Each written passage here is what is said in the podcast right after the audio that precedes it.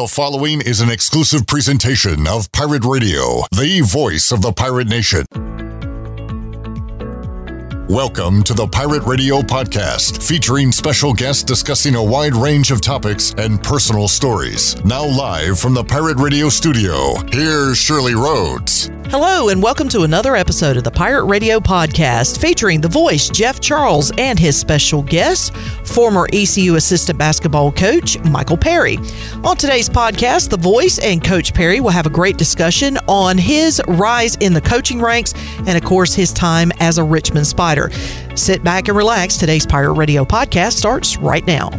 Thank you, Shirley. Our guest is former E C U interim head coach and assistant basketball coach, and today, radio network analyst on the Pirate Sports Network from Learfield, Michael Perry. Mike is a basketball lifer, going back to his playing days at the University of Richmond, and then for many years on the sideline, including five years as the head coach at Georgia State. We're going to have a lot of fun talking hoops today and talking about his outstanding career. Mike, welcome. How you doing?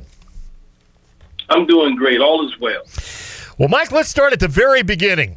People always associate you so much with Richmond, but I was reading your bio, and it says you actually were born in Oxford, North Carolina.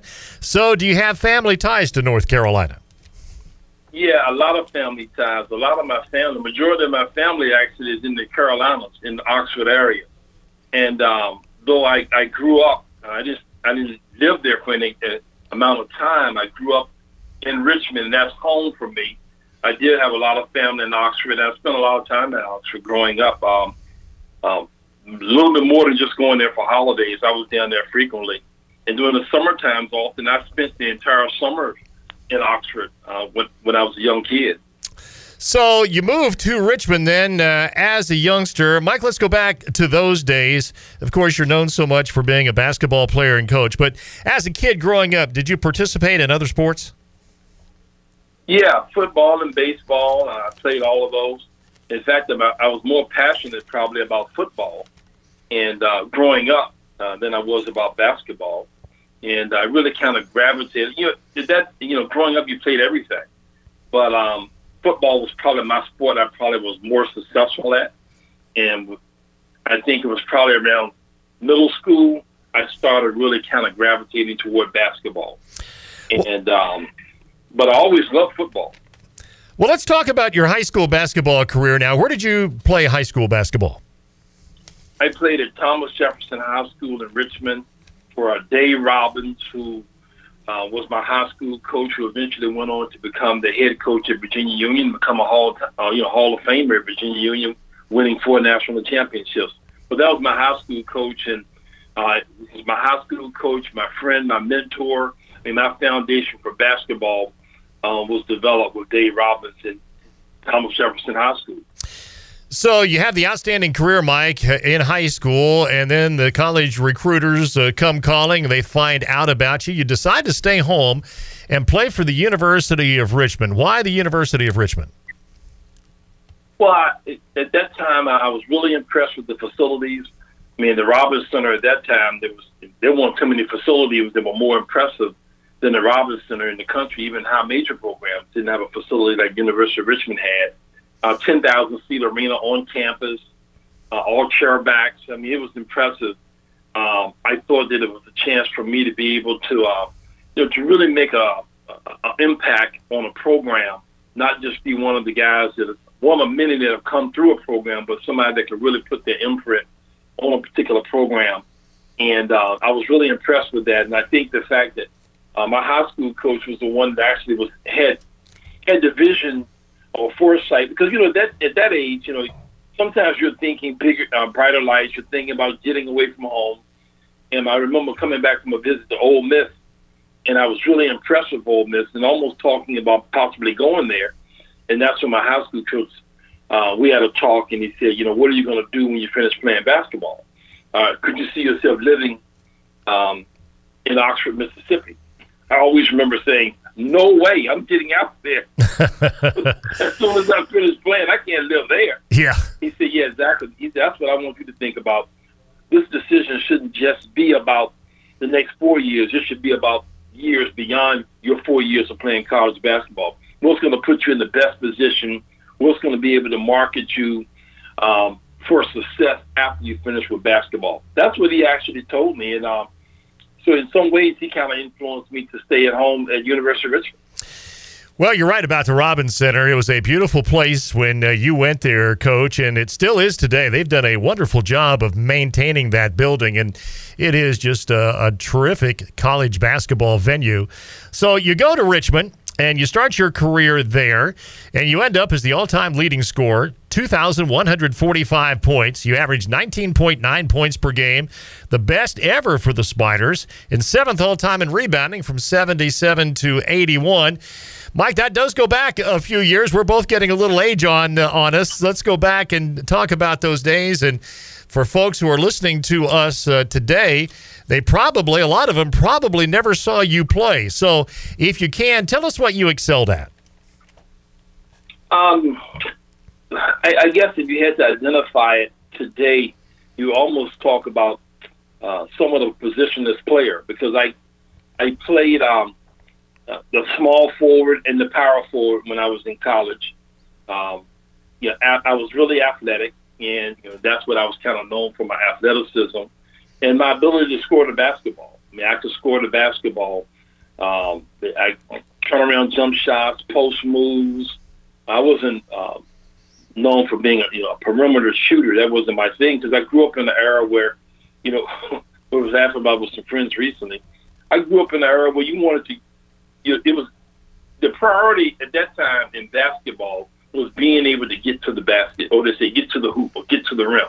So everything was a drive. You wanted to be able to drive the basketball. So that was one of the things I could do, whether in transition or in a half court, I could get to the rim. And um, and then had athletic finishes and the dunks and all that stuff. And I was probably one of the first ones in that area that was dunking on a consistent basis. Well, you had a great career there, and then a guy by the name of Johnny Newman comes along, and he broke your scoring record. You and I have talked about this off the air. I was broadcasting for Virginia Tech at the time, and in that game that Johnny Newman became Richmond's all-time leading scorer, Dell Curry became Virginia Tech's all-time leading scorer. Mike, some guys feel differently when a, a great record like that gets broken. Some are happy for the guy that broke it. Some are really not that happy. So how did you feel when Johnny Newman broke your record? I was happy for Johnny. And again, I wasn't concerned, you know, with somebody breaking my record. Once you once you set a record, it's set. I mean, it, I think anytime anybody surpasses it, I think you're going to always, people are going to always talk about, Who was, who was the guy's record that he broke? Man, that guy must have been pretty good. Yeah. Um, for that record. I mean, I hear it even today. I have a friend of mine that was good friends with, who was relative of Elton Baylor. And uh, I laugh with them now today, because every once in a while you'll be watching a game and they'll talk about um, this guy tied or this guy broke Elton Baylor's record. And you say, oh, my God, Elton Baylor scored that many points, or Elton Baylor had that many rebounds? Yeah. Elton Baylor must have been a heck of a player. I think the same, same is true with any record. Um, it, it's an opportunity for people to kind of shine a light on the accomplishments that you had. So it's not a bad thing when people break your record. Well, you had the terrific senior season. I mean, the numbers you put up, Mike, uh, your senior year at Richmond were terrific. twenty-two point five points per game. Drafted then in the N B A in the ninth round by the then Kansas City Kings, now the Sacramento Kings. So tell us what it was like to be drafted, and what was it like going to an N B A camp? Oh, it was, it was terrific. You know, that whole run was great. You know, I played in Portsmouth Invitational Tournament uh, that year, and that was a, you know, that was a great deal. I was coached by one of the Park Hill brothers, if you remember uh, the Park Hills um, from William and Mary and U V A. Sure. And uh, I was coached by one of the Park Hill brothers at Portsmouth Invitational. You know, all the great players in the country. They still have Portsmouth Invitational, but back when I played, it was, you know, it was very elite. And uh, so that was a tremendous accomplishment to be able to play in that with, you know, some of the best players uh, throughout the country. And uh, and then getting drafted and going to a training camp, and I was uh, being coached by Cotton Fitzsimmons. And, you know, you just had an opportunity you, to get a part of, of, of, of what something you dreamed about, you know, being in a N B A arena, practice facility, uh, working out with pros. I mean, it was a great, great accomplishment. Um, So it was a great experience to be able to get there. I would have liked to have stuck and made the team, but, you know, it just didn't work out that way. But, heck, I I mean, I, I felt like, um, I had a, a great run, a great career. I was also in a couple other camps. I was in the Wizards camp. At, at, at that time, it was the Bullets. I was in their camp. And, man, so I had a, a great run, a great time with basketball. But I always thought that, you know, I was not going to be one of these guys that just kept chasing basketball forever uh, after your playing days were over. I just wanted to be able to give it all I had and be completely, completely vested and consumed with it. But uh, once it was over, it was time to move on to other things.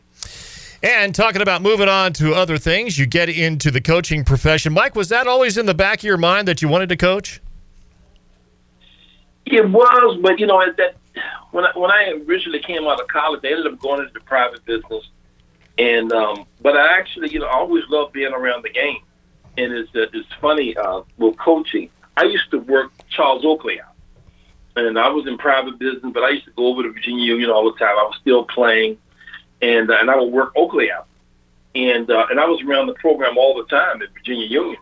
And Coach Robbins finally said to me, "Hey, Mike, why don't you uh, why don't you think about coming over and coaching with me?" And uh, he said, "You're around a lot. You work Oak out, and um, why don't you think about coming?" And he said, he said, "It appears you have some flexibility with your schedule." I said, "I do." He said, "I want you to think about coming." So I did. And I went over and I really enjoyed it. And after the first year, the one year doing it at Virginia Union, uh, Dick Tarrant called me and wanted me to come over to Richmond and um, and do the same thing there. And that's it started whetting my appetite even more so. Well, there's that name again, Dave Robbins. You have the relationship with him in high school and then at an H B C U at Virginia Union, which has a great basketball tradition. But for a lot of our listeners who probably are not aware, Mike, Dave Robbins is a white guy, and he had a great run at an H B C U at Virginia Union, and that's kind of unique in itself. Yeah, it's really unique, and but not completely out of the ordinary for people that knew him, because my high school was predominantly black, and uh, probably in Richmond, we probably probably a little bit more diverse than most of the schools, but it was still a predominantly black high school, and um, and he was, at that time, probably one of the few white head coaches in the city. Um, so he had kind of come from an environment very similar to an H B C U.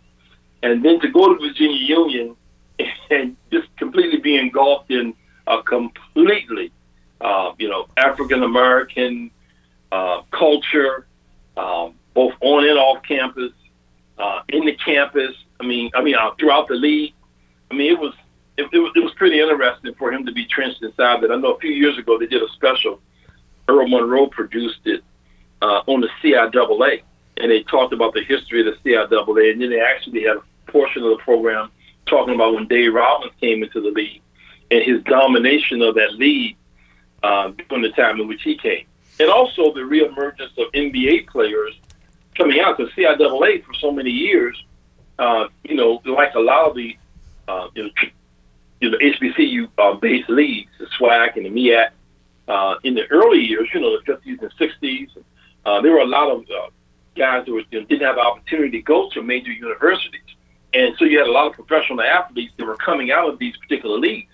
But then it opened up, uh, integration opened up even more so, and then, you know, these athletes started going to these predominantly you know, white universities, major universities. So you didn't have those influx of guys coming out of those leagues. But then Dave Robbins came along. All of a sudden, you had pros coming out of the C I A A, and particularly one particular school, Virginia Union. Yeah, absolutely.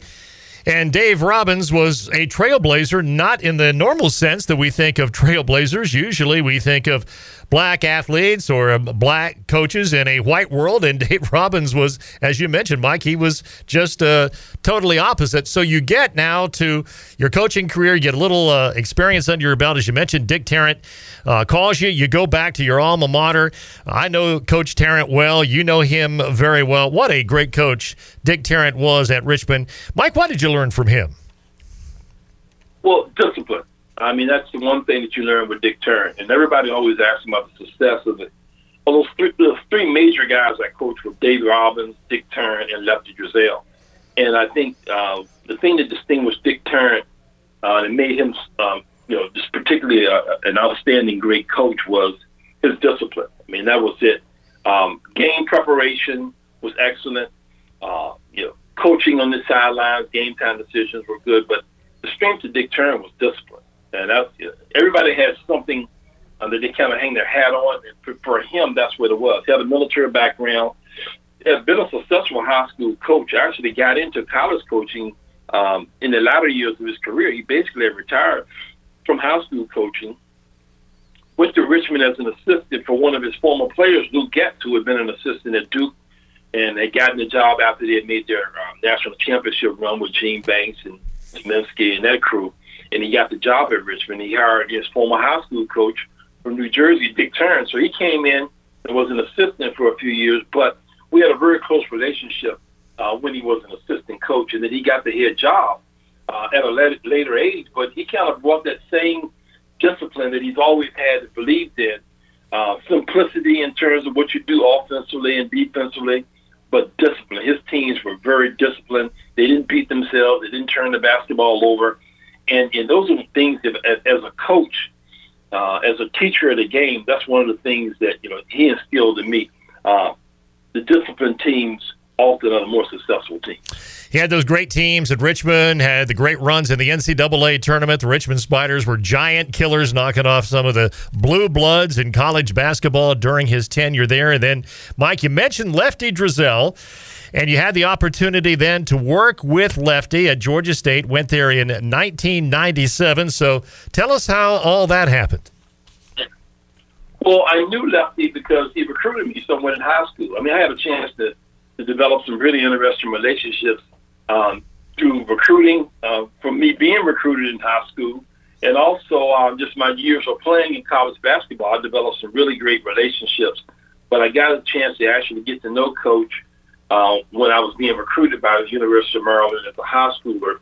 And when I was in college, uh, Lefty, and again, he, there's always purpose with everything with Lefty Driesell. And when I first went to work for him, and I'll get back to, to where I'm going, but when I first went to work for him, I always remember a friend of mine telling me who worked for him. He said, like, you're going to be very close. Your staff's going to be very close. You're going to spend a lot of time together. He said, in fact, you guys are going to eat lunch together. He said, but Lefty's smart. You guys aren't just going to eat lunch together just for camaraderie. It's almost like an extended uh, office meeting. And uh, everything has a purpose with him. So when I was a collegiate, Lefty had this camp, his, his basketball camp. And Lefty would invite better basketball players around the country to come work the camp. They were pretty good. But his point was he wanted the really good basketball players to come to the camp so that at night they could have great counseling games. That way his players that were around were playing against really good competition. So sometimes, you know, your campus have a tendency to be a ghost, you know, almost like a, a ghost town uh, in the summertime. And sometimes the guys get a little stagnated because they're tired of playing against each other. Sometimes you don't have enough guys around to play. So it was a smart move on his on his behalf to have all these really good players come in. And he also had former pros that were coming back also. So it was a great environment. The guys had a chance to play. And I played with John Lucas, Lenny Elmore, uh, Nate McMillan. And then there was the guys that lived in the D C area because the games were so great. Uh, guys like Adrian Dantley, those guys would come over and play. The Bullets would send their, their draft picks Uh, to come over. I remember playing with Rick Mahorn, Wes Matthews. Those guys had been drafted. They would come over and play. So you had these great games that were going on because Lefty would ensure it by hiring really good players to work his camp. So I got to know him even more so as a collegiate because I worked his camp every year because I wanted to be a part of those games also. That's why you that's why you worked the camp, because you wanted to play against that type of competition. So we got to know each other, and then again we became competitors when he was working at James Madison. And uh, and I was at the University of Richmond. Uh, so when it was opening, um, we had a coaching change at Richmond. He left James Madison, and uh, he he was he reached out to me through some people, and, and I interviewed with him at the Final Four. He hired me. You know, actually, uh, during the interview, which doesn't happen a lot, but I was fortunate it did happen. He offered me the job during the interview, and I accepted it. We're visiting with Michael Perry these days. He's my broadcast partner, broadcasting East Carolina Pirate basketball on the Pirate Sports Network from Learfield. Having a lot of fun talking with Michael and his terrific basketball career. Lefty was and is quite a character, and Mike, I know you stay in touch with him. A lot of folks remember him from his A C C days at Maryland and when the Pirates were competing against his James Madison teams. Where is Lefty living these days, and how's he doing? He's in Virginia Beach these days. Unfortunately, his wife passed back in the summertime, and that was obviously a, a very difficult blow for him and his family. But he's there in Virginia Beach. Uh, uh, upon uh, return from uh, Georgia State, he moved to Virginia Beach. He also has a place in Rehoboth Beach in Delaware, which he always had from his days at the University of Maryland. So he was going back and forth between those two over the, over the past uh, probably ten, fifteen years or so. But uh, he's kind of stationary there now, still in Virginia Beach, uh, but still sharp. You know, I talk to him from time to time, and, and he still watches a lot of basketball. And, and there are a lot of things he's still passionate about. Uh, he hates guarantee games and teams beating up on lower opponents early in the early regular season. Uh, he gets a kick out of how basketball kind of uh, goes through trends, and it, it reverts back to sometimes what you may call old basketball. Uh, as you see, the game's kind of inundated with ball screen um, play now, which used to be, you know, the thing back in the sixties, probably, in the, or maybe early seventies, but definitely sixties.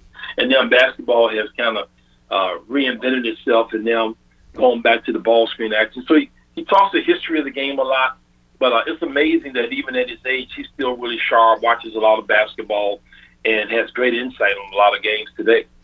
Lefty Driesell was another one of your mentors. You were on his staff at Georgia State. And then you take over, Mike, as the head coach. Georgia State's not an easy job. You were there for five years. You had a great season. Your second year there, uh, the Georgia State Panthers won twenty games. How hard, though, is it to sustain success at a school like Georgia State? Well, it's, uh, it's very difficult, obviously. It's very difficult being a, a a college basketball program in a major city.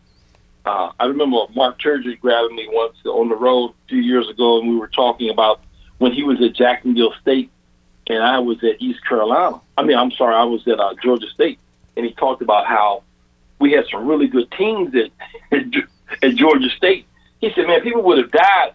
A lot of students would have died to have the type of teams you guys had. Heck, you guys were in the top twenty-five um, before, and you had great teams. And he said, you know, it wouldn't be much of a crowd. He said, because, you know, I guess because you guys were in Atlanta, it was very difficult to draw people. And uh, I said, yeah, but that's, you know, that's kind of the way it is in major cities. You just don't get that type of support. And, um, and, and the school, again, didn't have the resources that it has. Uh, today, the resources have gotten a lot better. Um, student fees and an enrollment of thirty thousand students plus, you know, certainly helps today. But it was, you know, very much on a shoestring budget uh, back then. And uh, and again, they were going through growing pains. And uh, that's why it is very difficult at a lot of places. Um, at Georgia State, I won sixty percent of my games in my first three years, and then they moved to another league. they moved to the they moved to the Colonial uh, at a time in which, you know, the Colonial was, was probably the best it's ever been. And um So they, they've been trying to find themselves in terms of finding a home. I think they're in a good place now in the Sun Belt. But to be able to try to go through those transitions as a program, you know, it's very difficult. And then we actually went into the Colonial a year early as well. So it was a very difficult time trying to transition from, at that time, the American, the, the, uh, the Atlantic Sun, to the Colonial, the travel, uh, the commitment with the resources. It was very difficult. And um, so it was a tough time there, you know. And then I had a change of athletic director as well. So those are the things that happen in college basketball. Unfortunately, you have to deal with it. Yeah, no doubt about that. If you're going to be in the profession, those kinds of things are going to happen. And you're right, Mike. Georgia State today is not the Georgia State that you were associated with uh, years ago. They've got football now. Their facilities have come light years. So, you know, Georgia State is on, on the way up. And being in Atlanta, they have a lot of things going for them. But let's go back now to uh, you're out of a job at that point at Georgia State. How tough was that, and what was your mindset like after after the Georgia State experience? Well, you know, just looking for the uh, or trying to make a decision on where, where you're going to go next. I knew I still wanted to coach, and, uh, and I actually explored um, some N B A opportunities because I spent a lot of time over with the Hawks, and um, I used to go to a lot of their practices. And at this time, I actually had a, a former um, uh, Georgia State alumni was one of the uh, one of the one of the principal owners of the team, and uh, but he was going through a transition at that time also in terms of uh, uh, his stake in the team and So I was exploring that as a possibility, and um, that didn't work out. And then a couple other college opportunities were coming up, but uh, logistically, a lot of them didn't work for me. And then I got the call from uh, Mac McCarthy, and um, and it just, you know, it made sense for me. And um, and I came to East Carolina. And you've been in Greenville since two thousand seven, so Mike, I guess you must like it pretty well here. Yeah, I do. I do. I mean, it, it was uh, it was certainly a transition coming from a major city like Atlanta and uh, coming to a college town, but it was a great experience and one I had never really been a part of. You know, growing up in Richmond was a, a fairly large-sized mid, um, mid-major city. Then Atlanta, which is a major metropolitan area, and then coming to a college town, which I never experienced, but I certainly enjoyed it. And uh, then my, my son actually went to East Carolina and graduated from East Carolina. So we got some really strong roots in this area now as a result of being here in the amount of time that we've been. But I really embraced the community, really loved it. And I always thought that, you know, as a coach, I just thought that, like, you have to be vested in the community that you're a part of. And that was one of the things that I, I, I felt with working with Lefty, that he actually kind of uh, mandated that you have to invest in the community. You have to embrace the community that you're a part of uh, in terms of whatever university you're working at. And it was something that I certainly uh, you know, could put both my arms around this community. I really love the people here.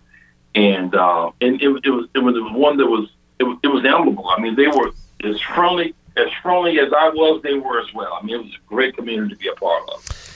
So you're on the staff. Coach McCarthy brings you in, and then Jeff Lebo is here, and Jeff Lebo keeps you on his staff, and Coach Lebo had a really good run. You guys win the C I T championship that we will always remember. And then in two thousand seventeen, Jeff Lebo decides to step down. He had some health issues, and then Mike Perry is named the interim head coach of the Pirates. Can you walk us through that experience, Mike, and how all that developed? Yeah, I mean, I, I think some of it kind of started the year before um, when Jeff had the hip surgery, and um, he asked me to step in and take over the program. And um, obviously my, my experience and then um, the imprint I had on the team, it made sense. And I, you know, and I, you know, readily stepped in, and we had a, you know, we had we had a good finish to the season uh, when I took over. I think we went like six and eight, and um, so it was a good run. And uh, you know, the kids really responded well, and they played enthusiastically. So it, it kind of started then, and um, and I think Jeff, you know, he, he had the hip replacement uh, surgery uh, done. It was something he wanted to wait, and, and things, you know, just progressed to a point where he couldn't wait any longer. He had to have it immediately, and that sidelined him for the remainder of that year. And I had to take over that year. Then the next year was different because. Um, You know, he we, the team was struggling, and uh, I think he was struggling with some health issues and, and, and other things as well. So when he stepped down, you know, it, it wasn't as, as stable a situation to take over. Uh, there were a lot of moving parts. There were a lot of things that needed to try to uh, that you needed to try to, you know, to mend or fix. So you, you it was a little different atmosphere uh, when I took over the second year as interim coach, but it was a. Uh, It, you know, it was interesting, and again, I was experienced. I went through it before. You know, when you do that, there's always a, uh, a, a, a transition you have to make in your mind of going from the assistant coach to the head coach. You have to look at things with a broader lens as a head coach. And, and I did it at Georgia State. I did it as an assistant coach uh, one year with Lefty, with, with our best team that we had there. Lefty had to have surgery on his neck. And, uh, and it was something, again, one of those deals where it was it, it had to be addressed immediately. So he missed uh, about seven games or so, and um, and it was a, I felt more pressure then than I ever have. And it was a really good team because we knew we had a really good team, and we knew that we were probably every game was was was vital in terms of being to put ourselves in a position where if we lost in the conference tournament, we could get an at-large bid. So everything about that year was. We, we we had more pressure. Everything was weighted because all we wanted to do was make sure we were in a position to get an at-large bid. So when I took over, I thought all I could think about was, don't mess this up, Mike. Don't mess yeah. this up. Yeah. Now, in fact, we played, we played a tournament in Hawaii, a Rainbow Classic, where actually at the end of the season, all four teams ended up going to the N C double A tournament. But it was Hawaii, U A P, Uh, I think it was uh, Cal State Fullerton. They were really good. And we won the tournament. I coached the, the tournament, won the tournament, and then we had about three or four regular season games that I coached after that. But uh, it was a good run. But I tell you what, it, I felt more pressure on those games with a heck of a team than I ever have. Well, Mike, uh, then Joe Dooley comes in to E C U, the present-day coach, of course, and you are out of coaching in two thousand eighteen. Uh, have you missed it? I know you're a basketball lifer. You love the game. Have you missed coaching, and would you like to get back in the business? Yeah, I missed it. I would like to get back in it, but I, you know, it's been an interesting time being out of it. It's given me a chance to reflect and look at basketball with a broader lens again. And, uh, you know, one of the things I always wanted to do but never could was really go around and evaluate programs, see how guys do things. You know, there's always a a, a different way of approaching the, bas- the game of basketball in terms of administratively, you know, how you coach your team, how you manage your team.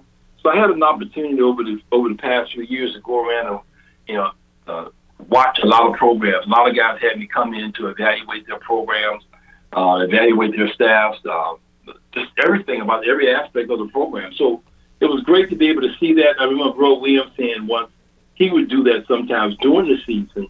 Uh, I guess during their exam break, he would go around to a couple of practices of other teams just to see how they were doing. And I think what you do is you get a chance to see um, how people do things, but you also get a chance to see, uh, am I doing things the right way?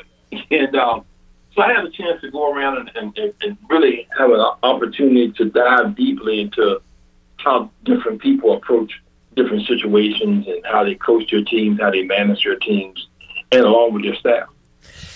Well, you are completing your first year working with me on the Pirate Sports Network from Learfield, so you've kind of transitioned a bit from coaching into broadcasting this year as your first year as a broadcaster. Uh, Mike, I've really enjoyed working with you this year. I hope the feeling is mutual. What has it been like for you transitioning now and, and doing games on radio?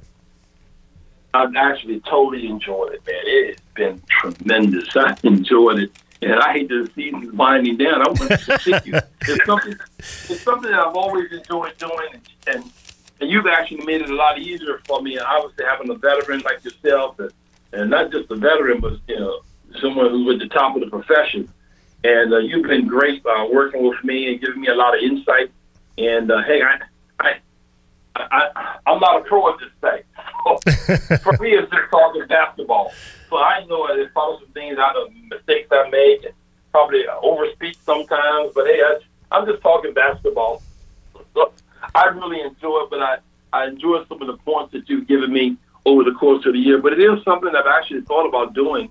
Uh, I thought at the end of my career I might end up doing solo broadcasting, and um, and I'm not saying that it's over now for me basketball wise, or that it's over for me broadcast wise. But you know, whatever fate has for me going forward, you know, I'm on board. Well, you've done a really good job, and I've really enjoyed working with you, Coach, and uh, getting to know you a little bit better. Of course, we knew each other from your days prior to working with me on radio, but we've really gotten a chance to get to know each other a lot better this year with the travel and everything that we go through during a, a basketball season, and you've really done a nice job. You've been a real asset to the network, and uh, you obviously have a great grasp of the game and have been able to get that across to our listeners. So as we wrap things up, Coach, uh, tell us a little bit now about your family. You mentioned uh, that your son is an E C U graduate. I know you've got a couple of daughters and had a chance to visit one of them who lives in Tampa on our recent trip to Florida. So tell us about your family. Yeah, I've got a great family. I've got a terrific wife, a beautiful wife. She works at E C U in the athletic department, actually. And uh, we've been the, we've we've been married over thirty years. I mean, we're we're veterans at this thing. And um, she's from Richmond, and um, so and, along with myself, and so we've been together. We had a great family. We've got three three lovely kids. My oldest daughter is in uh, Tampa, Florida, and had a chance to spend time with her last week. And my middle daughter is in Atlanta, which for my kids, Atlanta is probably like home for them because a great part of their of them growing up was uh, in Atlanta. And um, my oldest two graduated from high school in Atlanta, and uh, so she moved back to Atlanta when she had an opportunity to, and she's doing really well there. And then my youngest, uh, my son, was an E C U graduate. He had a great time at E C U, and um, Um, probably too much of a great time. But, uh, yeah, he graduated. He's doing well now. He's working uh, for A T and T in Virginia Beach area. Um, has really done well up there. And uh, I've actually had my first grandkid. Um, uh, I'm, I'm a grandfather now. And so it's another addition to the family. It's, it's Michael Perry the third. Congratulations. It's just, it's just two of them wasn't enough for the world. We got a third one in the world. And uh, he's, um, he's um, at um, growing up now. He's about seven months old right now. Wow. So I'm enjoying getting up there and having an opportunity to see him. And so uh, logistically, this really works out well being here in, uh, in Greenville, because I'm only like a couple of hours away from them to be able to see him.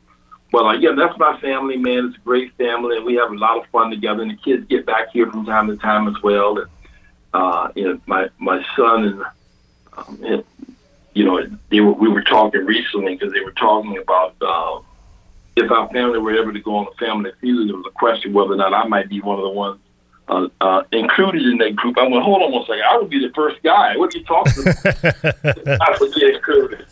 And, uh, him and his fiance were talking about um, uh, were weighing in. I went, hold on one second. I mean, I know you both of you guys are E C U graduates, but I am a graduate of the University of Richmond. I think I, we have to trump that, don't I?